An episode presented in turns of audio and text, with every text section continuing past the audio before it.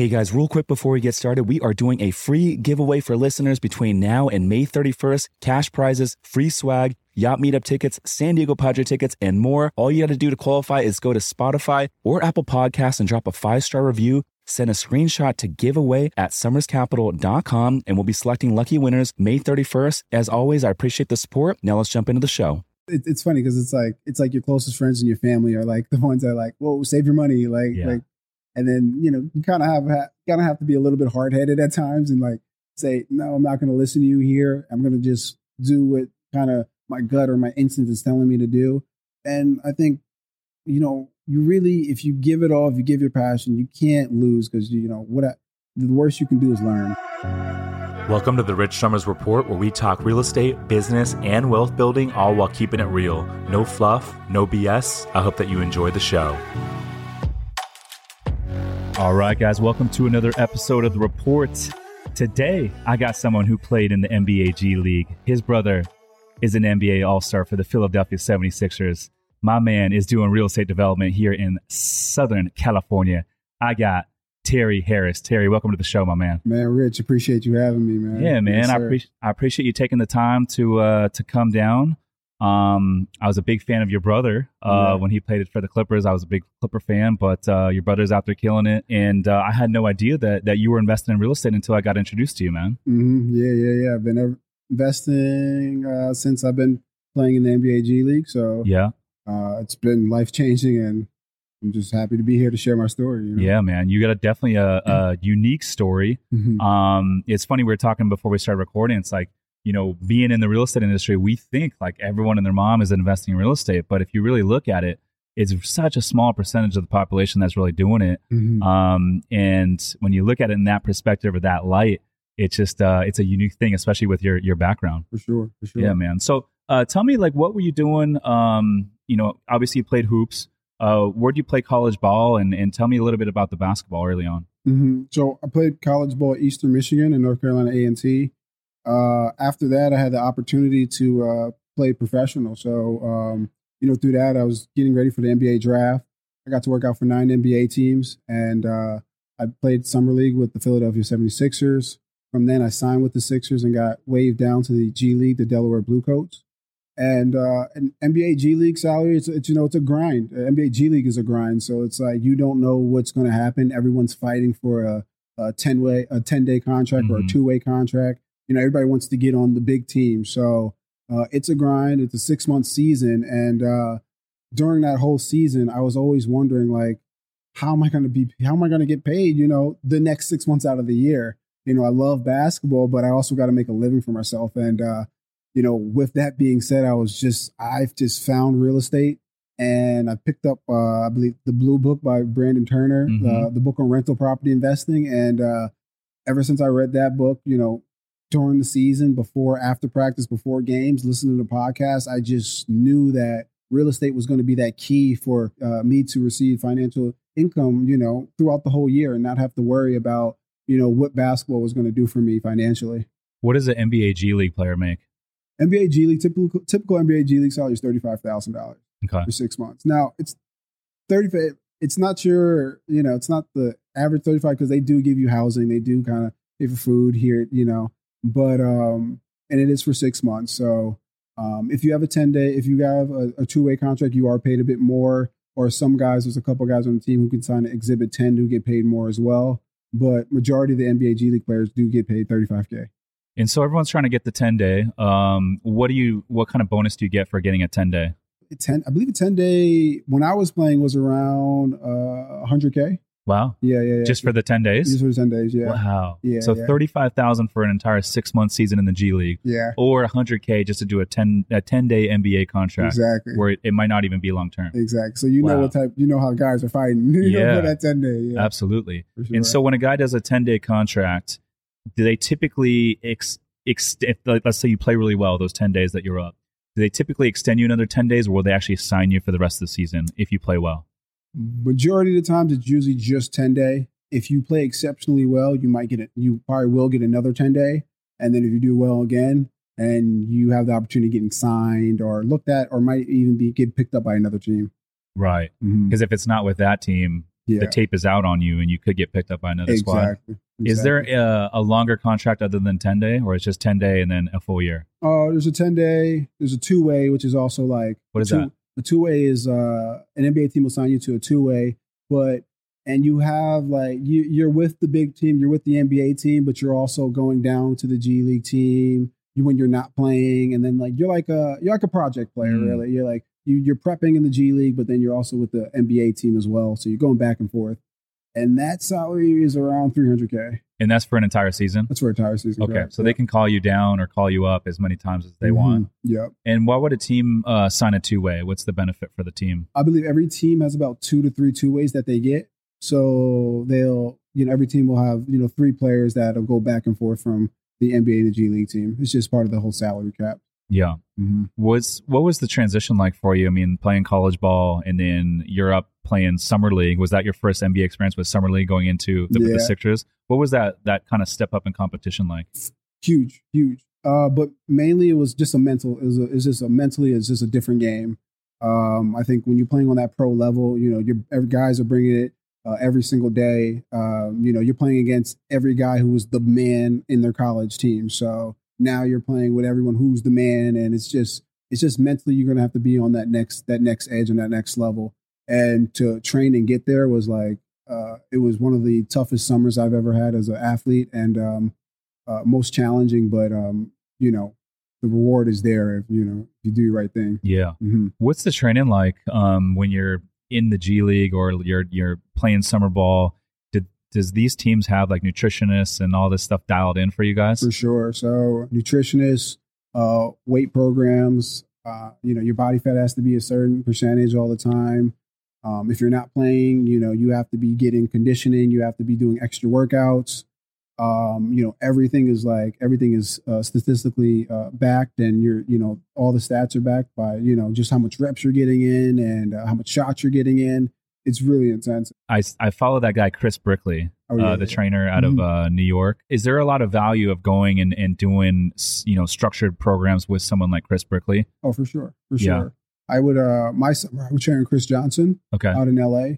And one of the things, Chris Johnson would make sure our workouts were catered to the NBA level. So one is like, we're training for NBA type of game. And then another thing that was so great was every day we're competing with NBA caliber guys. So doing that every day, knowing what the NBA workouts were supposed to be like, only just prepared me in the right way for either workouts, games, G League, whatever. Mm-hmm. Mm-hmm. So you made the pivot relatively early over to real estate because, with your skill set, a lot of guys go overseas and you can probably make pretty strong money overseas. Did you have opportunities to go out there and sign contracts? I did. So when I started to get into real estate, it was right before COVID. Okay. So I was, I happened to buy a home while I was in the G League for $170,000. I did FHA 3% down. I think I had to bring to the closing table about like $6,000, but like I negotiated some seller credits and I was able to get a credit of $10,000 back. So I was able to go to the closing table with just $6,000 cashier's check and leave with a $10,000 check and the keys. Mm. And I remember I just saved everything up from the G League. I maxed out some credit cards. I put $30,000 into the house. And this is all during COVID. And about a year later, I was able to sell that same home for $320,000. Wow. So for me to be 1 foot in, 1 foot out of real estate and 3x my G League salary from one real estate deal, I was like, oh, this might be something that I might need to take a little bit more serious. Yeah. But then, I was doing both. I was juggling both for about a year and a half to 2 years. When COVID happened, overseas markets were just shut down. And I got a couple offers to play overseas. And at the time, I started a wholesaling business and I was still flipping houses. And it just didn't make sense financially to kind of pause what I had going on and to go overseas. So I was like, look, the best I can do is a max contract in the NBA.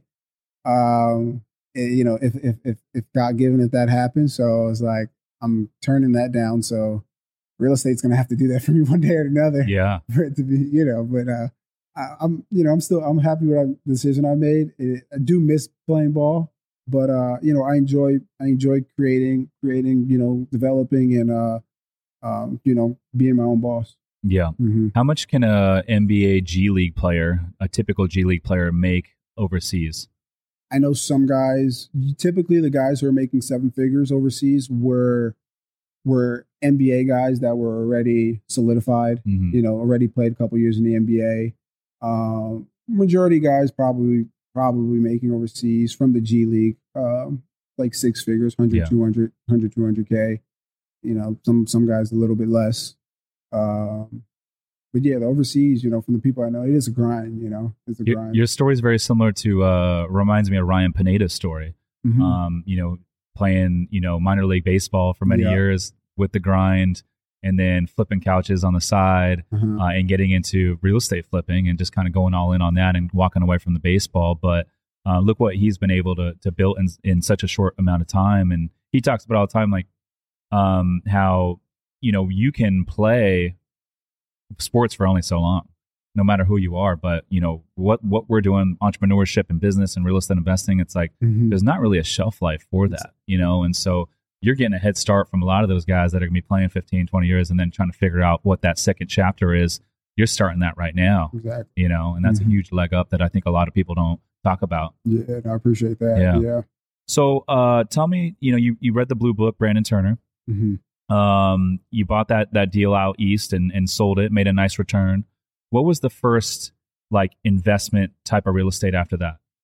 The next investment was another home. You know, I said, all right, I made this money, time to put it somewhere else, you know, put it back to what gave you the money. So I was doing training in Los Angeles and I found another opportunity in Joshua Tree for a home. I spent about $230,000. And it was about a year later, so I was able to do another 3% down. I did that, and I put about $65,000 into it. So I was all in, close to about $300,000 on that home. And at the time, it was as Airbnb, averaging about $6,000 a month, and cash flowing close to $4,000 a month. And I was like, "Ooh, you know, a couple of these would be really nice." Yeah. And you know, that was my entry into one, a new market. And Airbnb, and you know, a year later, I was able to sell that same property for $440,000. Wow! So another great return on investment, and it was doing very well in different ways. You know, from short-term renting and from, you know, the equity that was created through it. So that was the next asset I was able to purchase. And and now you're you know, you're doing these development deals. You're raising private capital. How did the development deals come to fruition? So at first, as I was you know, flipping houses, I also created a wholesaling business. And what was so good about the wholesaling business is that it required no money up front. It just required a lot of work. And I was able to learn how to source deals for other developers and investors. So majority of the wholesale deals I would do were land deals, and there were land deals in Joshua Tree. And typically I would make on average around $9,000-$10,000 per wholesale deal. And, you know, at my peak or prime, I was doing about 3 to 4 a month. So it was like, oh, this is like really solid, you know, solid income. And I, you know, it was a good way to learn how to find deals. And it was a good way for me to shadow developers and see, okay, what price are you buying land for? What are you doing with the land and how much you're making from these land deals? And, there was one developer that I was watching, and he was telling me, okay, I'm going to build this property for about $400,000. I'm looking to sell it for mid-$800,000. And so I was like, so you're looking to make $400,000 profit for one deal? And he's like, yeah. And I was like, oh.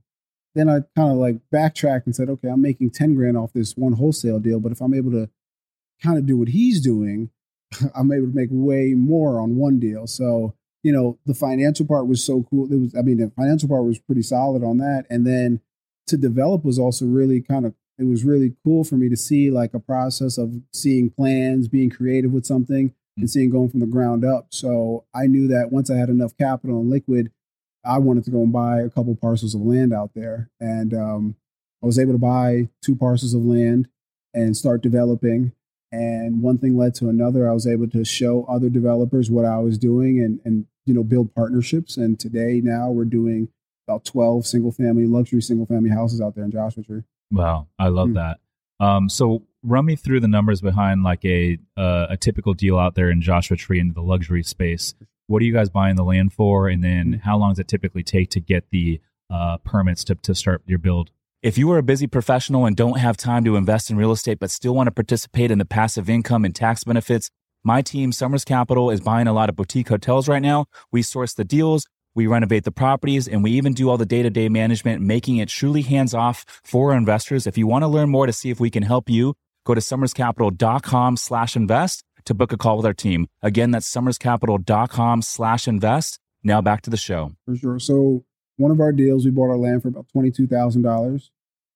It cost about roughly around $25,000 to pre-develop it. That's architect plans, that's structural engineers, that's all the site tests that are needed, and plan submittal fees with the city, about $25,000. So all in, roughly about $50,000. And then from there, we use that money as equity for our construction loan. So we'll go and get a construction loan. And what the construction lender will do, they'll go and appraise the drawings that we have from our architect, and they'll give us roughly around 60% loan to value on the on what the property would be worth if it was built today. Mm-hmm. So for instance, one of our luxury houses just got appraised for 1.05 million, so $1,050,000. So they're giving us $600,000 to build out the whole project. And it costs from our for our contractors about $550,000 to build this whole thing out.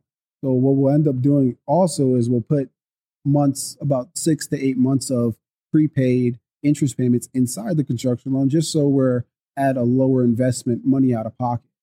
And, you know, throughout it'll take about 6 to 8 months to build, and it'll take about 3 to 4 months to get these plans pre-approved, approved by the city. So overall, like about, I would say about 12 to 14 months throughout the whole process. And usually our exit strategies are, number one, to Airbnb them, and then two, to sell. So I like to have two different exit strategies just so I'm not forced to sell it. And if we do sell it, we're selling it at the price that we want to sell it for. And then in Joshua Tree, we're building houses. So we're building our product that we're hitting the Airbnb market is not just a mid or a low class product, but it's one of the best products that you can get out in that market. So with luxury homes, with pools, beautiful amenities, and it's just a great stay for anybody who's looking to go out in the desert and have a vacation. Yeah, I've seen these luxury homes that you're building on your Instagram. Mm-hmm. They're gorgeous. They're immaculate. Just the design is like everything is to the T. Mm-hmm. And I encourage all the listeners to go up and follow Terry at Terry Harris 15. But, you know, for someone that's developing out there in Joshua Tree, or maybe it's a different market, how do you know what bedroom size and like square footage you should ideally build to? Mm-hmm. So what I do is I speak to a lot of property management companies. One of my buddies, I believe you talked to him earlier today, actually, Patrick. He owns a property management company, and just, you know, this is something that anybody can do. And you know, I speak to them and I ask them, you know, what properties are performing the highest? Mm-hmm. What are performing? Why are they performing the highest? And then you know, you can do that. I use AirDNA data to see, okay, well, which ones are performing in the price range of what we're looking to make? And, you know, when you analyze a whole bunch of properties, you'll find out what's common between those that are making, in Joshua Tree, over $200,000 versus the ones that are making less than $100,000. And those things will be quite evident, whether it be a pool, a hot tub, or bedroom count, how many people can host, the views, and, you know, just doing a bit of due diligence and understanding your market. I think that's huge in any market that you get into, to just do that due diligence. So I take it upon myself to do really extensive due diligence to know exactly what's needed to make sure that product is a high-end product that is going to get the numbers that we're looking to get. If you guys sell these properties, I know your first look or your option is always to refi and keep and operate as a STR. But if you were to sell, is that next buyer almost always going to be a short-term rental investor? Most likely, yeah. Okay. Most likely. These homes are catered for short-term rentals. So, but they do have the home feel to them. Mm-hmm. You never know. Somebody could be really interested and say, hey, this is beautiful. I'm in love with it. I want to live out here. That could happen, but I personally think it's probably 70-30. Mm-hmm. Mm-hmm. I've still yet to visit Joshua Tree. I hear a lot of great things about it, but I don't know if I would live out there, man. It's a little out there for me. Yeah, yeah.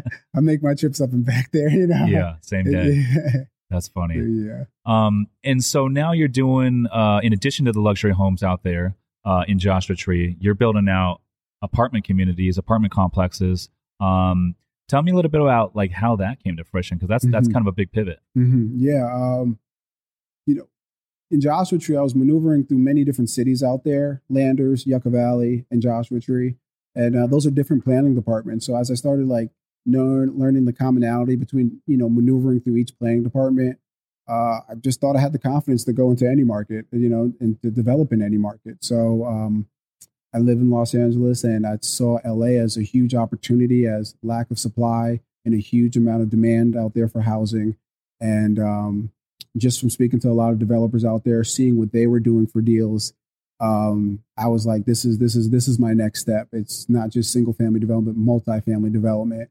And I do like to stay creative in all my developments. So I wanted to come in as a developer that was not just your average developer cookie cutter box apartment, but something that's more curated to the audience or the customer who's trying to live in Los Angeles. So through that, we are looking to develop a 27-unit apartment complex and a 42-unit apartment complex, both revolved around communal living with space, with good functionality, and just a building that's, the people who live there will have pride behind living in this building. So I'm excited for that. I know LA's a bit, a stringent process to get through planning, but, I think, going through multiple planning departments like I did in the last 2-3 years, I think I'm able to maneuver through them through there as well. Yeah, I love that.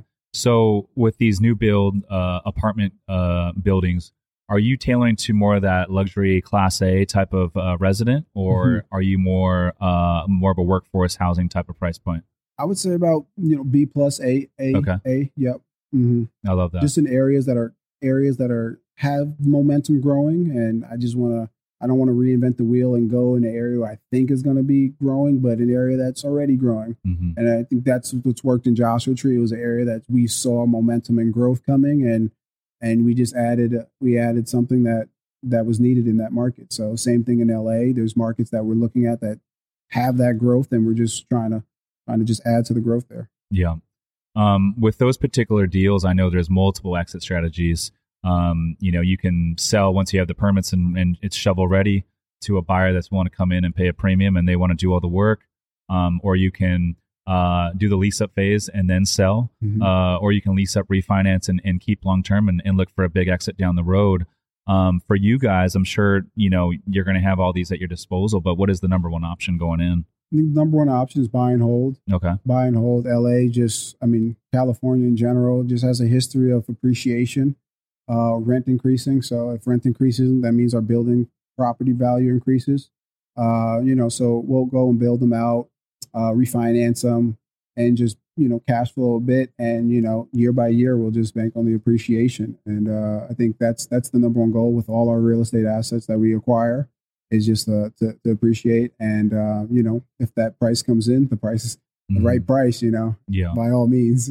Right. What does lending look like in that space? I know you mentioned, out in Joshua Tree with the luxury homes, the lenders will give you 60% of the ARV. What does that kind of look like on this side?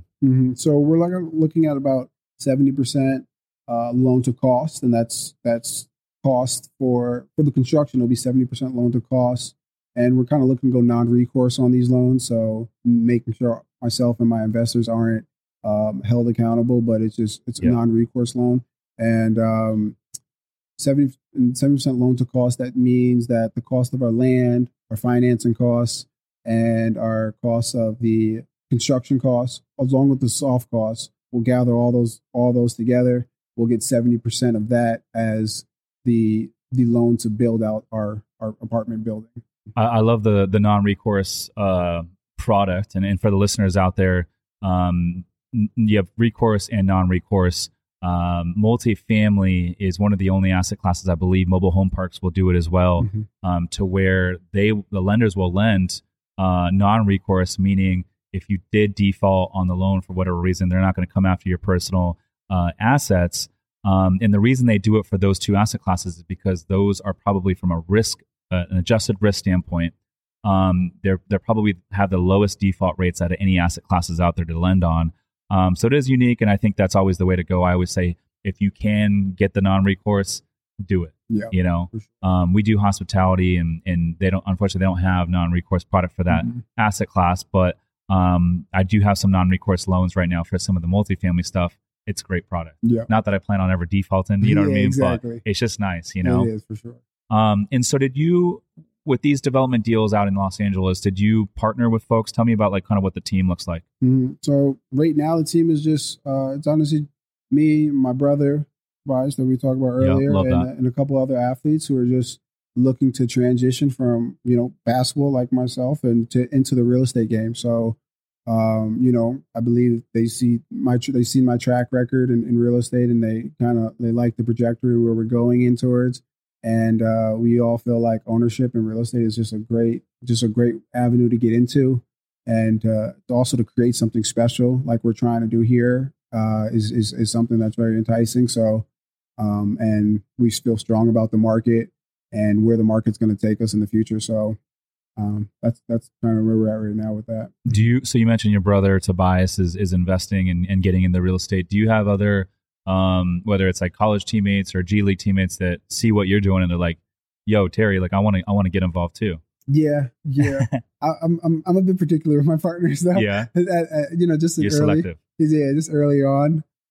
It's funny because when I was on the bus to the games in the G League, I used to just read in the back of my real estate books, you know, and you know, we joke around all the time. But guys would be like, "Yo, look at this guy's reading," and one of my teammates was like, he always messages me. He's like, "Dang, bro, I was really making fun of you," and so it's funny to see that now. Like, and they always like, man, like, well, when can I invest? When can we get in? Or when can we get in on something? And it's funny, but we always laugh and joke around. But I think one day we'll all like, you know, everybody, we'll all, you know, start coming together and doing things together. But as of now, I kind of, you know, just kind of keep it kind of close in there right now as we're growing. And it's funny. It's funny you say that, because I feel like whenever we get into any new thing in life, any new walk of life, like at first people kind of like laugh at you and they won't take you seriously.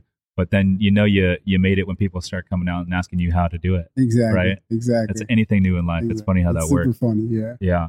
So what's next for you as you kind of look out over the next 6 to 12 months, and any big real estate goals for you?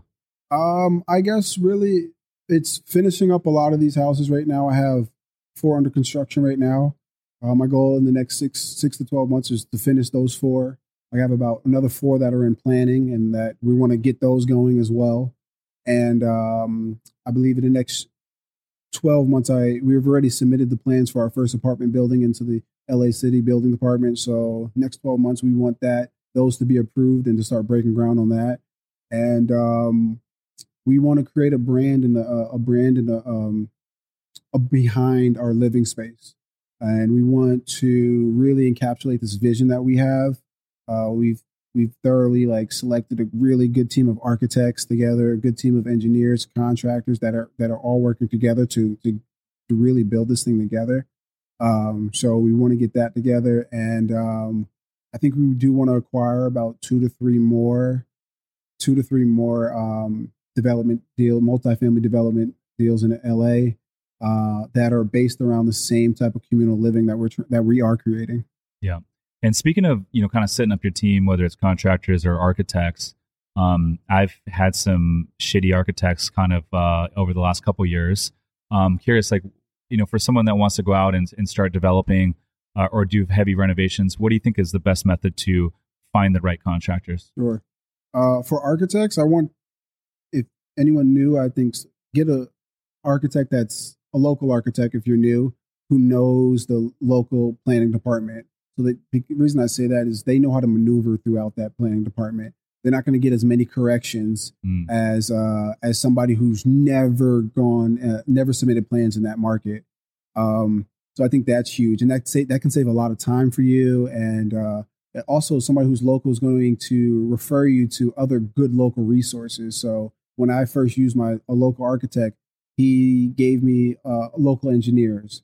Local surveyor, and you know the cost of their prices were also very much cheaper, and they just know the area really well, and the way they know how to engineer can save you a lot more money as well, as far as using somebody from out of town or whatever. So developing in the desert is different from developing in LA. The engineering is just two completely different things. And then I would say the next thing is get an architect who can encapsulate the vision that you want. I know a lot of guys, they want to build a nice modern home, but they're using an architect who is building regular, you know, regular stick build, custom, not even custom home, cookie cutter homes. Yep. And he's not, he doesn't have that same vision as you. So I suggest getting the architect who's built the home that you really like, finding that architect. If you see a home that you really like and you want to develop it, you know, do a little research and find that architect and use that one kind of that's in line with your same vision. Yeah. I'm very inspired with, you know, everything that you've built in a relatively short amount of time. For someone out there that was, you know, maybe they're in another career, maybe it's not basketball, but maybe they're in another career and they're trying to get to where you are. What would you say the number one key to success is? Hey guys, real quick, the only way this podcast grows is if you guys share it and review the show. So if you do find value, if you could take 2 seconds and drop a 5-star on Spotify or Apple Podcasts, it would mean the world to me. But more importantly, it will help us reach new audiences and help more people build wealth through real estate investing. I would say go for it. You know, like I don't think you're ever going to know every little thing. Even to this day, there's hiccups from the biggest and the best developers. Like they go through little trial and errors. And these are things that, you know, they couldn't plan for. So it's part of the game. And what I'm learning every day now in developing is just, it's about maneuvering. It's about problem solving. So, you know, understanding that is a part of the game is, you know, if you understand that, just go for it, you know, embrace the hiccups, embrace the journey. And my biggest thing to anybody is just to go for it, really. Yeah. I think early on, it's always challenging because that's when you're going to hear all the noise from friends, family members, that they're going to be quick to point out all the risks that you can get into, all the reasons you shouldn't do it. And unfortunately, I think a lot of those folks take a lot of the consideration a little bit too heavy, and it talks them out of, you know, pursuing their dream in real estate investing. So I know for me personally, you know, when I first cashed out my 401k to go do my first deal, coworkers, friends, even some family members were like, "Hey, like, are you sure you want to do this?" I'm fortunate enough that I did not listen to a lot of those folks, which got me to where I'm at today. But, you know, I think it's always different little steps along the way. It's like, for me, it was like cashing out the 401k. It's like, oh, it let me do it. And then once I did, I'm like, oh, that's not that bad. And then you buy the first deal and you're like, oh, this actually works. Like, okay, it gives you a little bit more confidence. And then you do another deal and it gives you more confidence. And now I look back and, like, I'm sure you feel the same way, like looking back at some of the things that you did early on where you were like, man, is this really going to work? Now you're like, dude, like, that's not a big deal because I've already been there. Exactly. Yeah. 100%. I remember, like, it's funny because it's like your closest friends and your family are like the ones that are like, whoa, save your money. Like, like, and then, you know, you kind of have to be a little bit hard headed at times and like say, no, I'm not going to listen to you here. I'm going to just do what kind of my gut or my instinct is telling me to do.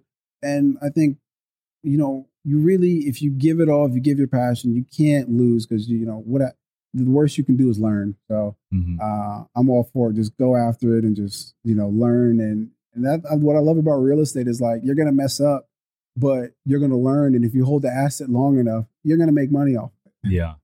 I think a lot of people are, when they jump into something new, they're so afraid to make a mistake. But in all reality, like you alluded to, we either win or we learn. And dude, I just turned 38. I'm like, this last year, I've learned more lessons than I did the previous 37 because I'm out there taking action. And because of that, I'm failing every day. I'm making so many mistakes, but like, I'm able to learn from every single one of them. And so next time I see a certain situation, I'm like, okay, I'm going to be that much better, you know? And I think that's the one thing that, you know, when anyone's new trying to do something that might be new to them, needs to realize, it's like, dude, you don't need to be perfect. In all reality, like, the more mistakes you make, the better you're going to get. Exactly. Yeah, exactly. Did you have a mentor starting out when you got into real estate? No, you know, one thing I learned when I was playing ball, it was make connections while you have the jersey on. So what was good about that was I was able to speak to the local city people who were like just really supportive of like of our team and everything, and they would give me so much good advice. And I would just tell them straight up, like, hey, I'm trying to buy something out here. I want to get into real estate. Like how's this address? And they were so open to say, hey, you might not want to develop there, but or hey, you know, go pick somewhere else. and do this, do X, do Y, you know, use this contract. And like, there were just so many resources that are just out there. And I know I was playing there at the time, but even in different markets, you know, people are really, what I've learned is like, people want to help, you know, and when they see you or when they see someone with a passion who wants to really learn and grow in something, you know, a lot of people just want to be open and help. So, you know, I took that and I used as many resources and just learned. I kind of, most of my mentors really came from podcasts, books, and those were really like majority of the things I really learned from. Yeah. I love that you said you went out and reached out to local folks in the area. And I think in this space, especially real estate investing, mm-hmm. 99% of the folks that I know in this space are so helpful and they want others to win, like genuinely. Mm-hmm. I get personally almost more joy out of seeing others that are like behind me win versus myself at this mm-hmm. point. And, you know, I think a lot of folks that were maybe old school mentality 30, 40 years ago, there was a lot more scarcity mindset out there because it was like, hey, I got this piece of knowledge. I have a competitive advantage. And I'm not going to share my secrets with anyone else. I want to keep this to myself. You think it was more like that back in the day? I think so. Yeah. Because if you look at our parents' generation or our grandparents' generation, they, you know, and this is kind of a, if you study demographics, mm-hmm. there's a book out there called, what was it called? Big Shifts Ahead. I forget the name of the author, but I interviewed him on my old podcast, my old apartment investing podcast back in the day.